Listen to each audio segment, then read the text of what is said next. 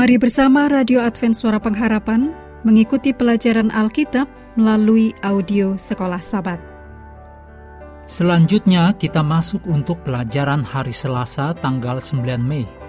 Judulnya Tuhan yang dekat. Mari kita mulai dengan doa singkat yang didasarkan dari Wahyu 14 ayat 7. Takutlah akan Allah dan muliakanlah dia, karena telah tiba saat penghakimannya dan sembahlah dia yang telah menjadikan langit dan bumi, dan laut dan semua mata air. Amin.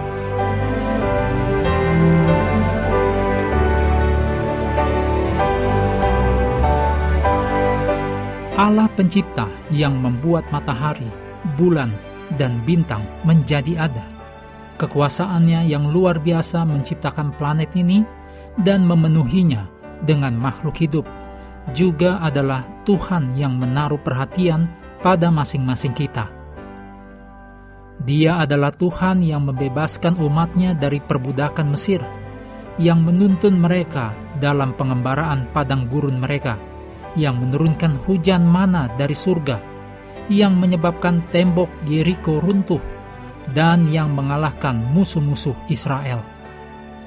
Tuhan yang sama yang melepaskan kuasanya yang tak terbatas untuk menciptakan alam semesta, juga melepaskan kuasanya yang tak terbatas itu untuk mengalahkan kuasa jahat yang mengobarkan pertempuran pada jiwa kita. Dalam 2 Korintus 5 ayat 17, Mazmur 139 ayat 15 sampai 18 Kisah Para Rasul 17 ayat 27 dan Kolose 1 ayat 17, ayat-ayat ini mengajarkan kepada kita tentang kedekatan Allah. Para teolog berbicara bahwa Tuhan itu transenden, artinya Tuhan melampaui dunia ini. Bahwa Tuhan berada di atas semua ciptaan. Para teolog juga berbicara tentang Tuhan yang imanen, artinya bahwa Tuhan juga berada di dalam dunia kita, dan seperti yang ditunjukkan oleh sejarah Alkitabiah, juga terlibat secara rumit dan erat di dalamnya.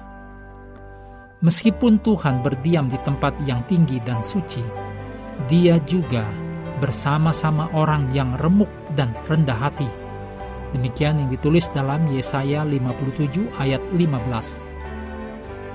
Seperti yang Yesus sendiri katakan, berbicara tentang pengikut-pengikutnya yang setia.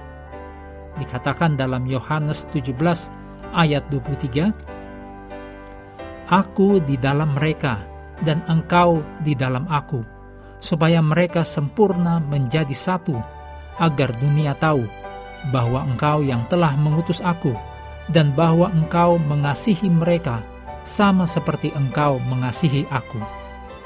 Tidak ada yang lebih intim dan dekat dari itu. Berita besar tentang Tuhan kita adalah bahwa kebesaran dan kuasanya begitu luas, sehingga menjangkau seluruh alam semesta dan ke dalam kehidupan kita masing-masing. Dia berjanji untuk menjadikan kita kembali membentuk kita, mengubah kita menjadi serupa dengan gambarnya. Pikirkan tentang apa artinya itu.